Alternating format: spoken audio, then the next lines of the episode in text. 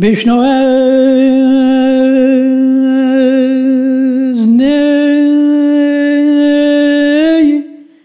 چون حکایت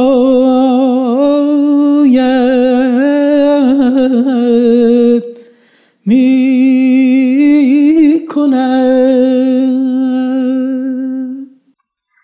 همراه با یاسمن گفتگوی بیست و سوم. سلام. با مهر و درودی گرم در خونکای دنج تابستانی شما و با آرزوی روز و روزگاری خجسته برای همگان. در این برنامه قصد داریم شما را با عزیزی در شهر تهران آشنا کنیم و پای صحبت ایشان بنشینیم. با درود خدمت میهمان عزیزمان و سپاس از اینکه با ما همراه شدند. خواهش می‌کنیم ابتدا خودشون رو معرفی بکنن و در مورد کار و زندگیشون در این دنیای که همواره کرونا حرف اول رو می‌زنه برای شما و برای ما صحبت بکنن. بفرمایید لطفا. سلام عرض می‌کنم. ممنونم از دعوت شما. امیدوارم که شما هم خوب و سلامت باشید. من گیتی سفرزاده هستم. سابقه کارم توی حوزه کتاب و مطبوعات بوده. یکی دو تا رمان نوشتم. فعالیت اصلیم توی همین حوزه است و ترویج کتابخانی و یک جوری هم میشه گفت یه جور قصه بازی سازم. یه قصه های در حقیقت بازی های رفتاری و اینا هم برای حوزه های طراحی می‌کنم. در خدمتتون هستم. یکم در مورد خودتون خانم بیتی برامون بگید. کجایی هستید خودم که زاده تهرانم بله ولی خب اصلیت خانواده ترک زبانم.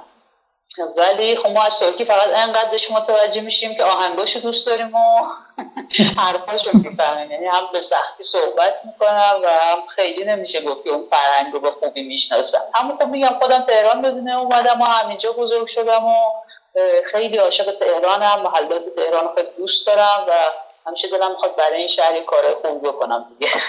خانم سرفزاده تحصیلاتتون چطور بوده؟ من فوق دیپلم ادبیات نمایشی و لیسانس جامعه شناسی. فکر کنم از ترکیب این دوتا موضوع به ظاهر بی رفت به همه که یه خود رفتم تو حوزه های قصه و بازی و بازی های رفتاری و ترویج کتابخانی و یعنی یه جوری پیوند ادبیات با کارهای اجتماعی.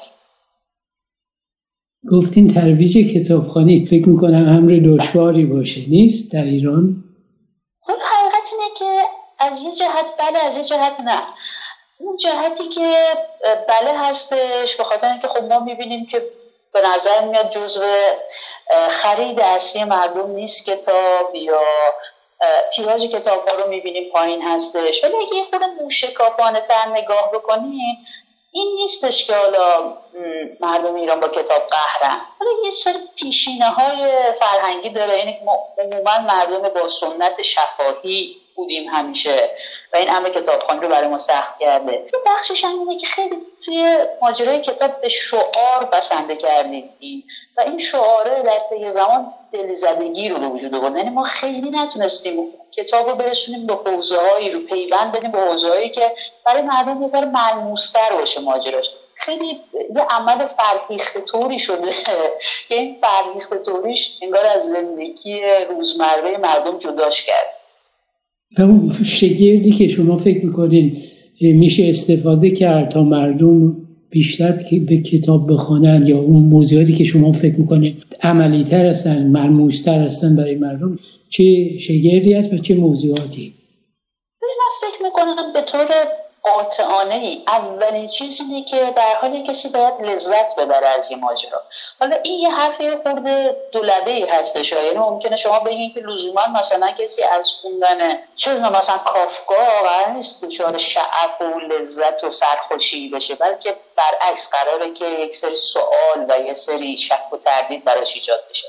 اما مسئله اینه که خب ما اون رو در یک سطح بالاتر می‌بینیم. اون لذت اولیه خواندن باید توی آدم ها ایجاد بشه که حالا توی یک مسیری حالا به کافکا هم برسن و اتفاقا از مواجهه با اون دنیای عجیب دچار یک سرخوشی درونی ممکنه بشن اون بخش لذت رو یه خود ماجرای کتابخانی حذف کردیم و یه خود پیوندش رو با مسائل روزمره زندگی. نمی‌خوام این رو به این حساب بذارم که مثلا ما همش فقط باید کتاب های عام پسند تولید بکنیم یا اون کسانی که مثلا نویسنده هایی هستن که از این سری دقدقه های هستی و چیستی و کیستی می نویسن کار اونها بیارزشه. اما ما این تنوع قلم و نگاه های متفاوت توی ادبیاتمون یه مقدار کم داریم. برای همین هستش که انگار بیشتر حقیقت رشته های ما مال یک فضایی هستش که با عامه مردم پیوند پیدا نمی‌کنه و اون کسانی هم که توی اون میانه مسیر فرض کنید نویسنده تا خواننده هستن اونها یک بخش های گم هستن که نمی‌تونن این پیوند رو ایجاد کنن آیا نوشته هاتون رده سنی خاصی داره؟ من یه کار برای نوجوانان کار کرده بودم که البته کاری بود توی حوزه مطبوعات بود بعدا به شکل کتاب چاپ شدش ولی دو تا کتاب بعدیم که رمان هستن تو حوزه بزرگ عناوین پاریس و یکی هم یک روز بلند به طولانی. دوست دارین راجع این کارهاتون بیشتر برای ما توضیح بدین؟ این کارها در حقیقت یه خورده دقدقه های شاید مثلا خود من از لحاظ تغییراتی که تکنولوژی در آینده روی روابط و مناسبات انسانی خواهد گذاشت. یعنی تو جفتشون ماجرای تکنولوژی خود ماجرای مهمیه. حالا خود الان فکر می‌کنم به خاطر ماجرای کرونا و تغییراتی که جهان کرده موضوعش ملموستر باشه. ولی من مثلا کوچه پاریس رو که نوشتم و خب اکثر اطرافیان من که کتاب بخونن من می‌گفتن که مثلا سراغ چه موضوع غریبی رفتی ولی فکر کنم من چون خودم به ماجرای تغییرات تکنولوژی و تأثیری که خواهد گذاشت این در اختراعات آینده به شکل زندگی بشر خیلی علاقه من بودم و خداگاه به این سمت رفتم و برام خود مسجل بود که دچار این تغییرات خواهیم شد توی دنیای آینده و باید بهش فکر کرد. به عبارت دیگه شما دارین از داستانهای خیالی تخیلی علمی صحبت می‌کنین درسته؟ بله ولی نمی‌تونم بگم کاملا اون به طور صد درصد معلفه های داستان علمی تخیلی رو داره شاید مثلا یه بخشیش اون معلفه ها رو داره یه بخشیش هم نه دیگه خیلی توی اون چارچوب نمی کنجه خودتون برداشتتون از استقبالی که از کاراتون شده چیه؟ آیا با استقبال مخاطباتون واقع شده یا نه؟ برداشت خودم اینه که استقبال آنچنانی نشد. در مورد کار اولم که موضوعش خیلی قریب به نظر می اومد و خب حقیقتش اینه که خودم هم احساس می‌کنم خیلی پیچیده نوشتمش. تجربه اول نوشتنم بود و می‌تونم بگم اون پیچیده نویسی حاکم بود روی ماجرا. توی دومی به نظر خودم نه این مشکل حل شده بود. ولی حالا اینکه بگم مثلا یک استقبال خیلی شایان توجهی توی بازار کتاب شده باشه نه یه چیز معمولی بودش برمیگرده به همون موضوعی که قبلا مطرح کردین اینکه خواندن کتاب در واقع به صورت یک عادت و یک کار تفریحی در نیومده هنوز در اونجا. این هم هست و این هم هستش که خب من به عنوان مثلا یک نویسنده یعنی شاید اصلا از همین ماجراها بود که من یه خورده رفتم تو حوزه ترویج کتابخانه اینها. اینکه ببینیم مثلا این موقع کتابی بیرون میاد که حالا این محصول فکر منه. ممکنه یه عده اصلا سلیقه‌شون بخوره به اون چیزی که من مطرح کردم. یه سری سلیقه‌شون نخوره. یه بخشش اینه که آیا من چقدر مهارت دارم توی نوشتن یا چقدر ندارم. و این بخش اینه که چطور میشه پیوند به کسایی که اصلا بفهمن یه همچین چیزی حالا منتشر شده. و اصلا چرا توجهشون رو جلب بکنه. ما توی بازاری هستیم که میگیم تیراژی کتاب خیلی پایینه ولی سالانه صدها عنوان کتاب داره چاپ میشه و شاید حتی من مقام بگم که توی ایران ما داره کم کم تعداد نویسنده ها بیشتر از خواننده ها میشه. اون خیلی مهمه که توی این بازاری که این همه عنوان هست و این همه همه فکر می‌کنیم که یه حرفی برای گفتن داری خب چطور باید اصلا یه مخاطبی باشه که بشناسه؟ وقت بخواد صرف بکنه بره مثلا توی کتاب فروشی مصرف کنه که آره من از بین این تو هزار تا کتابی که امسال چاپ شده کدوم رو به سلیقه من می‌خوره به روحیه من می‌خوره؟ اصلا داستانش من قلقلک میده که برم اینو انتخاب کنم بردارم. خیلی سازوکارا توی این ماجرا هستش که تاثیر داره. شما برای نوشتن محدودیتی قائل هستید؟ یعنی باور دارید که موضوعاتی هست که نباید به پرداخت؟ یه بخشش می‌تونه شخصی باشه یه بخشش اجتماعی. یعنی از لحاظ شخصی آدم یه سانسورایی روی خودش می‌ذاره. یه وقتی مثلا لحاظ شناختی که لحاظ از فضای اجتماعی داره یعنی مناسباتی هستن که در موردش حالا صحبت نمیشه. اون بخشی که اجتماعی هستش حالا من نمی‌دونم که این آیا چیزی که در نخودآگاه ما فرو رفته یا شاید من چون سابقه کار مطبوعاتی دارم خیلی آشنا بودم همیشه که حوزه های خط قرمز کجا هست. به طور اتوماتیک وقت وارد اون چیزا نمیشم. اما به طور شخصی هم فکر می‌کنم ماجرا اینه که احساس نکردم تا این لحظه حداقل که می‌خوام راجع به چیزی حرف بزنم که اگه مثلا یه بخش های دیگه رو می‌تونستم بگم این متفاوت می‌شد. منظورم اینه که شاید این مسئله شخصی توی من. یعنی اون چیزهایی رو که می‌خواستم بگم برام همین فضایی که داشتم می‌گفتم کافی بودش. نمی‌دونم شاید اگر وارد این حوزه های دیگه می‌شدم مثلا احساس رو می‌کردم که من می‌خوام راجع به مقولاتی صحبت کنم که مثلا فضای اجتماعی ما اجازه نمیده که در موردش صحبت بشه. نویسنده مورد علاقه شما کی از خانم سفرزاده خب نمی‌تونم بگم که خیلی به تنهایی کسی رو اسم ببرم. ولی خب از توی معاصرها من از کارهای خانم پیروزاد خیلی خوشم میاد. از کارهای اسماعیل فسیح خوشم میاد. از کارهای خانم بلقیس سلیمانی خیلی خوشم میاد. قدیمی هم که این مقدار به طور کلاسیک جای خودشون رو پیدا کردن. مثلا نمیشه هیچ وقت مثلا چشمهایش بزرگ علوی رو نادیده گرفت یا سوبشون سیمین دانشور یا ممکنه مثلا بوف کود کتاب مورد علاقه من نباشه ولی مثلا مجموعه داستان های صادق هدایت خیلی دوست دارم مثلا مجموعه سای روشنشو. این نویسندگانی که گفتین به خصوص معاصرین اونایی که الان زنده هستن چه چیز مشترکی دارن که شما رو به علاقه من می‌کنه؟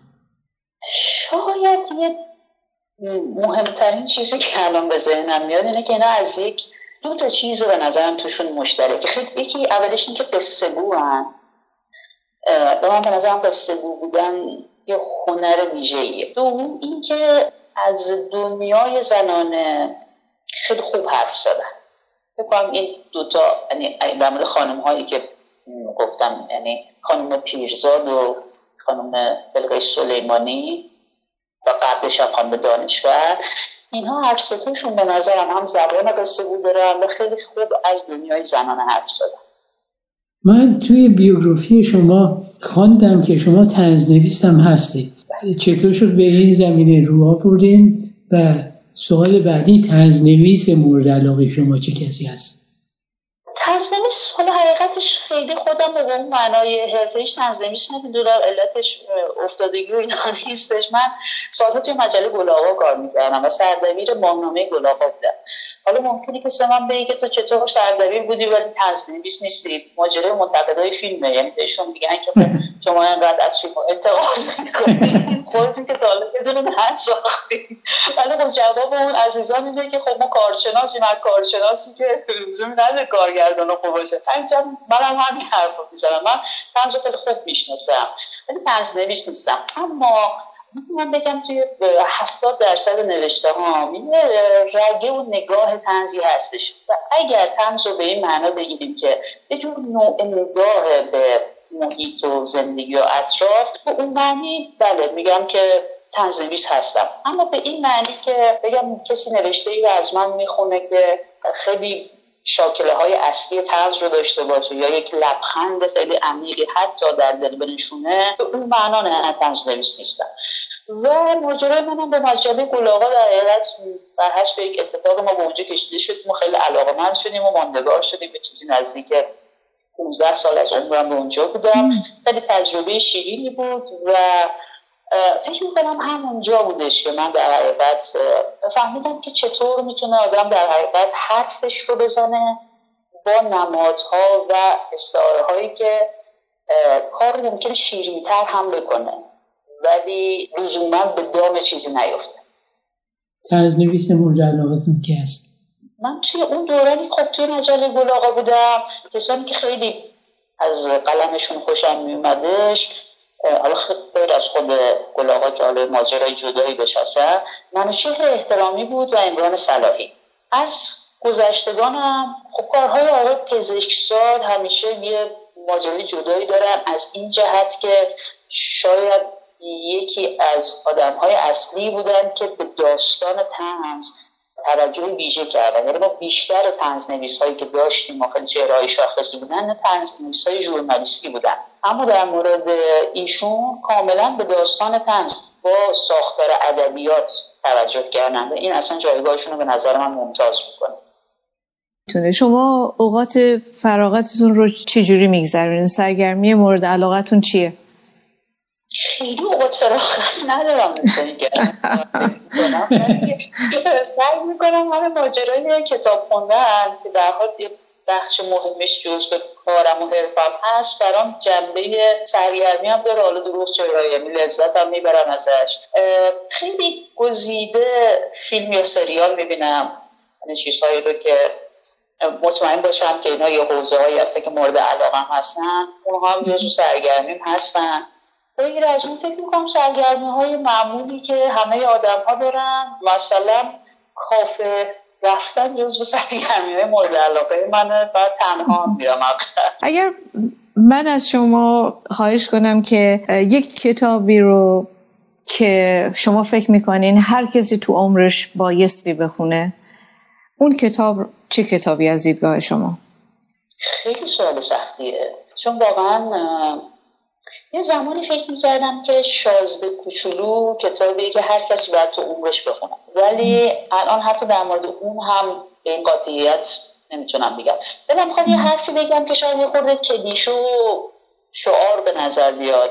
ولی واقعیتش اینه که احساس می‌کنم هر کسی باید قصه زندگی خودش رو به خوبی بخونه و بفهمه. فکر می‌کنین این قصه نوشته شده حتی توسط خود اون آدم؟ فکر می‌کنم مثل یک جعبه داستان میمونه که ما یه ابزارهایی داریم. اون ابزارها شاید خیلی دست ما نباشه یعنی اون شخصیت ها و موقعیت ها که توی اون جعبه داستان هستن. اما اینکه ما با اون شخصیت ها و موقعیت ها چه قصه ای می‌تونیم بسازیم دست ما هست تا حد زیادی. و برگردیم به موضوع که این روزها هممون درگیرش هستیم و اون خون نشینی و این روزها رو به چه یا اون دوره که بودیم به چه چیزی مشغول بودید؟ آیا نوشته جدیدی در این دوران در دستتون هست؟ من توی دوره که در حقیقت دو سه هفته تهران قرنطینه شدیدی بود.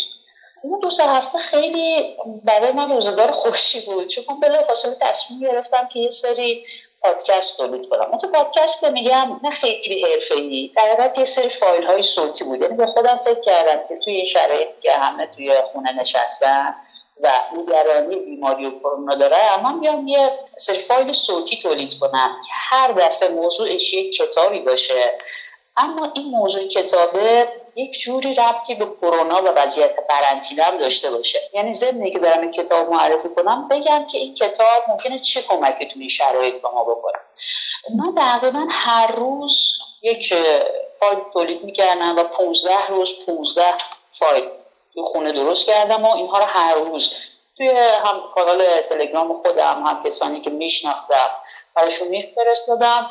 خوشبختانه بازخورد خوبی داشت و اون کسانی که شنیدن راضی بودن ازش و حالا شروع کردم اینا رو تیکه تیکه توی این اپلیکیشن های پادگیر مثل کست باکس و ناموک و اینها گذاشتم. الان فکر کنم 13 قسمتش رو تا الان گذاشتم اونجا.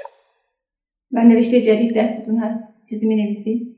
یا چیزی نوشته یه داستانی دستم هست بیش از یه ساله و همینجور هی دارم باهاش نرم نرم بالا پایی می‌کنم. هی کارهای مختلفی که پیش میادش ما به سرانجام رسوندنش رو به تعبیق میندازه و امیدوارم که بتونم بالاخره به سرانجامش برسونم. مایل هستید چیز برامون بخونی برای شنوندگان و ما که بیشتر با این حال و هوای این روزاتون آشنا بشیم؟ کارهایی که توی مدت کردم بیشتر کارهای مثلا تو حوزه همین ترویج کتاب و معرفی کتاب و این موارد. هر هفته توی روزنامه شهر ازم یه, یه ستونی هست به اسم قصه های شهر که هر هفته سعی می‌کنم یه مطلب اجتماعی رو اونجا مطرح بکنم. و اینها رو هم توی این مدت هر هفته داشتم. یعنی حتی ایام کرونا هم روزنامه شهر به نسخه الکترونیکی در می که توی اون هم می نوشتم به عبارت دیگه شما معتقدید که ادبیات شفاهی این روزها بیشتر به درد ما می‌خوره تا ادبیات کتبی درسته؟ نه خب اتفاقا می‌خوام بگم که ادبیات کتبی بیشتر به درد ما می‌خوره اما اینو می‌خوام بهتون میگم که ما یک سنت دیرینه داریم که ما رو به ادبیات شفاهی تو داده و خیلی خوبه که بریم به این سمت حالا ادبیات کتبی رو بیاریم. مثلا همین شبکه های مجازی که راه افتاده با اینکه حالا این انتقادات فراوانی ازش میشه و میگن این روابط رو سرد کرد و این تاثیر می‌ذاره توی ارتباطات. ما ولی به نظر من یکی از حسناش اینه که اغلب آدم ها تو اون شبکه میان می‌خوام با هم سلام علیک کنم میگه سلام تو چطوری؟ خب چه خبر اینها؟ و این خودش اینجور تمرین نوشتنه و این تمرین نوشتن کم چیزی نیست. چون ما یکی از مشکلات عمده ای که اینجا داریم توی ایران اینه که دوازده سال میریم مدرسه این همه درس می‌خونیم بعد میایم بیرون. میریم اولین اداره می‌خوایم بگیم که منو استخدام کنیم. نمی‌تونیم اینو به صورت دو خط بنویسیم. و بگیم که من کی هستم چی هستم چه تحصیلاتی دارم چه قابلیت هایی دارم. ما تو حوزه نوشتن خیلی ضعیفیم و من اتفاقا موافقم با اینکه بریم به سمت ادبیات مکتوب. تو میگم این پیشینه ادبیات شفاهی تو خیلی قویه.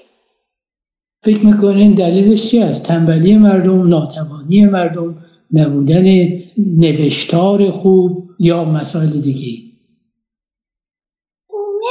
پدیده های اجتماعی رو تک علتی دید. ولی خب یه بخش خیلی مهمش به نظر من به خاطر ساختار بد آموزشی ما هستش. یعنی ما بچه ها رو میفرستیم توی مدرسه و تمام این دوازده سال اونها رو انقدر در فشار نمره و کسب امتیاز و رقابت می‌ذاریم که اینها چیز دیگه یاد نمی‌گیرن. یعنی اگر شما توی مدارس صحبت ادبیات داستانی بکنیم برای اینها یه چیز خندهداری میاد. حتی بچه ها وقتی بخوام بگن که کتاب خونن برید مثلا تو مدرسه بپرسید میگن ما کتاب علمی می‌خونیم. یعنی اینا یه امتیاز برای خودشون می‌دونن. کتاب داستان خوندن رو خیلی بهش علاقه ندارن. چون این سیستم رو تو ذهنشون کرده که شما باید دانشمند بشین هر باید نمره 20 بگیرید هر باید تو رقابت کنکور شاگرد اول بشین دانشگاه فلان برید در صورتی که بچه‌ها اتوماتیکا وقتی وارد مدرسه میشن عاشق قصه قصه رو دوست دارن. ولی آنچنان بلایی تو این سیستم آموزشی سرشون میاریم که تهش دیگه اینا هیچ کدوم نه کتاب خونن نه قصه دوست دارن نه اصلا به این سمت میرن. چطور شد جامعه شناسی؟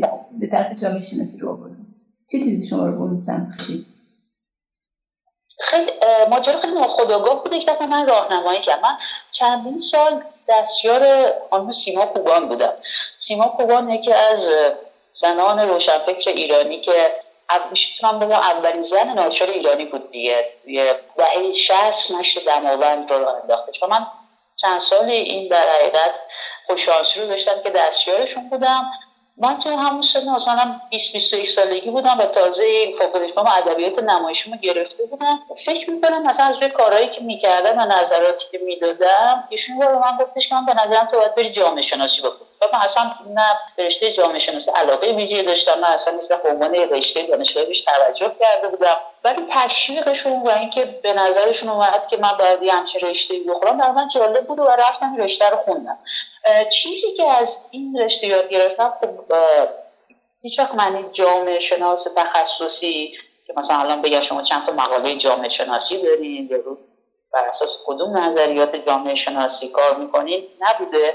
بلکه برای من این حسن داشتش که ببینم که چطور میشه دنیای هنر و ادبیات رو به مسائل اجتماعی به هم نزدیک کرد یه پیوندهایی ایجاد کرد.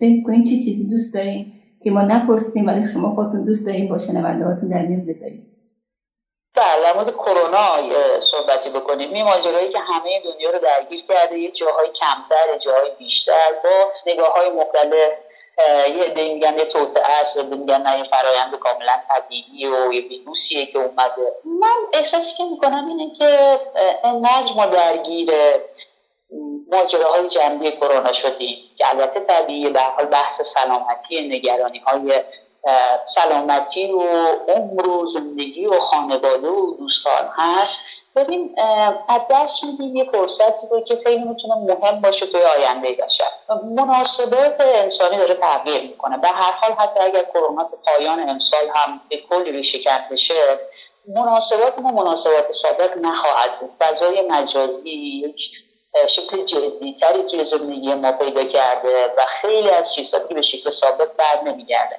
اتفاقا همون فرصتی هستش که ما باید خیلی بهش توجه کنیم برای شکل دادن آینده. وگرنه اون اتفاقهای منفی میفته که همیشه توی فیلم های تخیلی علمی به عنوان یک آینده سیاه در مورد مسئله تکنولوژی پیش بینی می‌کنن. یعنی اینکه تکنولوژی میاد یک جوری به روابط انسانی چیره میشه که همه چیز رو از اون بوی انسانی و اخلاقش خالی می‌کنه.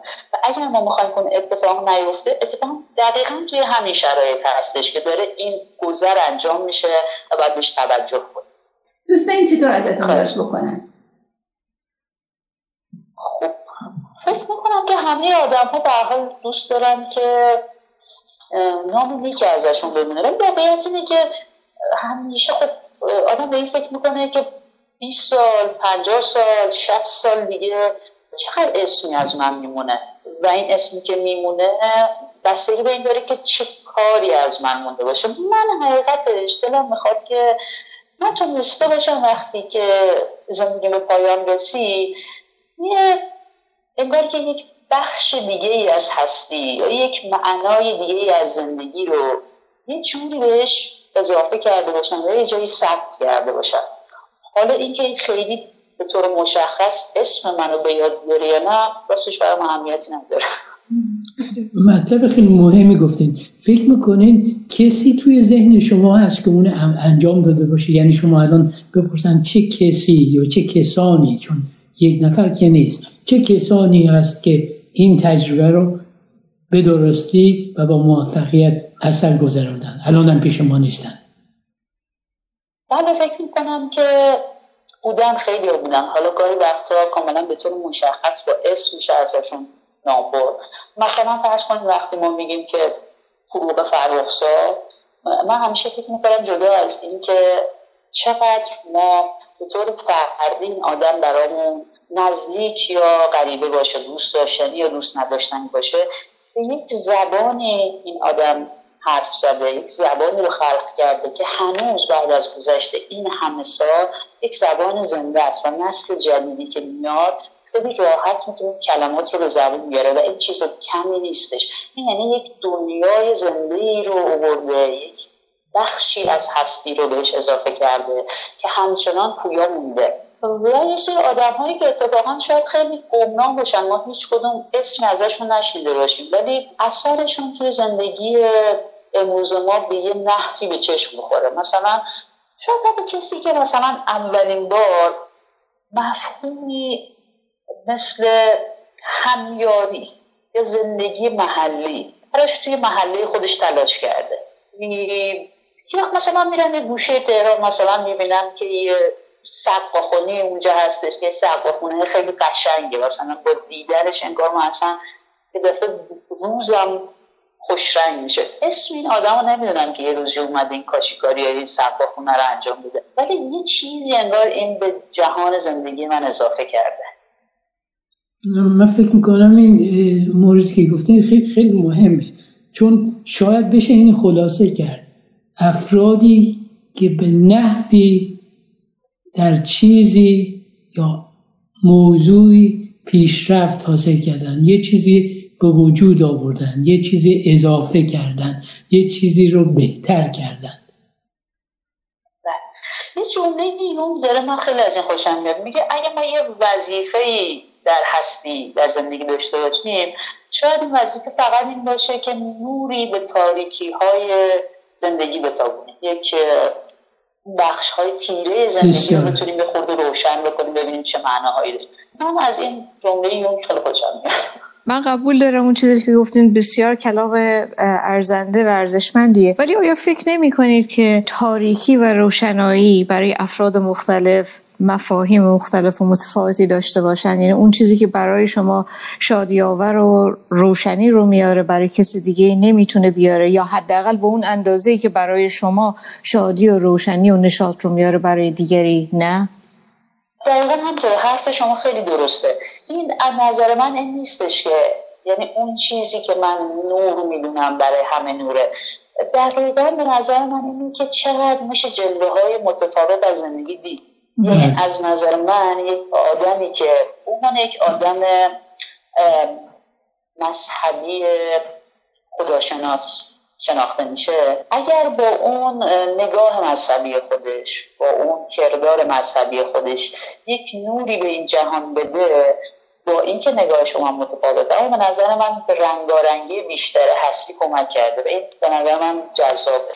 از خانم سفرزاده بخوایم که اون چیزی که دلشون می‌خواد بگه و به طریقی عنوان نشد تو این چند مدتی چند دقیقه خدمتشون بودیم خودشان عنوان بکنن من یه جمله تو این شبکه های اجتماعی خیلی از این جمله ها دست به دست میشه. آدم واقعا نمی‌دونه کدوم راستی یا دروغ. مثلا یه سخن گاندیه اینو نیچه گفته.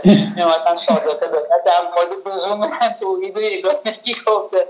ولی یه جمله هستش که حالا توی شبکه های اجتماعی توی این سالا دست به دست می‌شد گفتم مال دالای لاماس. حالا خدا حالا من نمی‌دونم ولی جمله قشنگ بود. جمله این بود که می‌گفت جهان آینده ما بعد از این بیشتر از هر چیزی احتیاج به آدم های درمانگر و قصه داره. و من فکر می‌کنم که واقعا توی این شرایطی که کرونا برای ما پیش آورده ما واقعا احتیاج به آدم های درمانگر داریم. برای اینکه هم جسم و هم سلامت روانی ما رو بهمون بدن هم آدم های قصه برای اینکه امید رو توی دل ما نگه دارن. در خاتمه ضمن تشکر از شما آرزو بکنیم آرزوی سلامتی بکنیم برای همه و آرزوی روز و روزگاری پر از شادی و نشاط. من هم برای شما آرزوی بهترین حالا دارم و خیلی ممنونم از اینکه سراغ من اومدین این فرصت رو دادین که من صحبت کنم. روز روزگار بر شما خوش و شبتون بخیر. شبتون بخیر شبتون بخیر. خسته نباشید.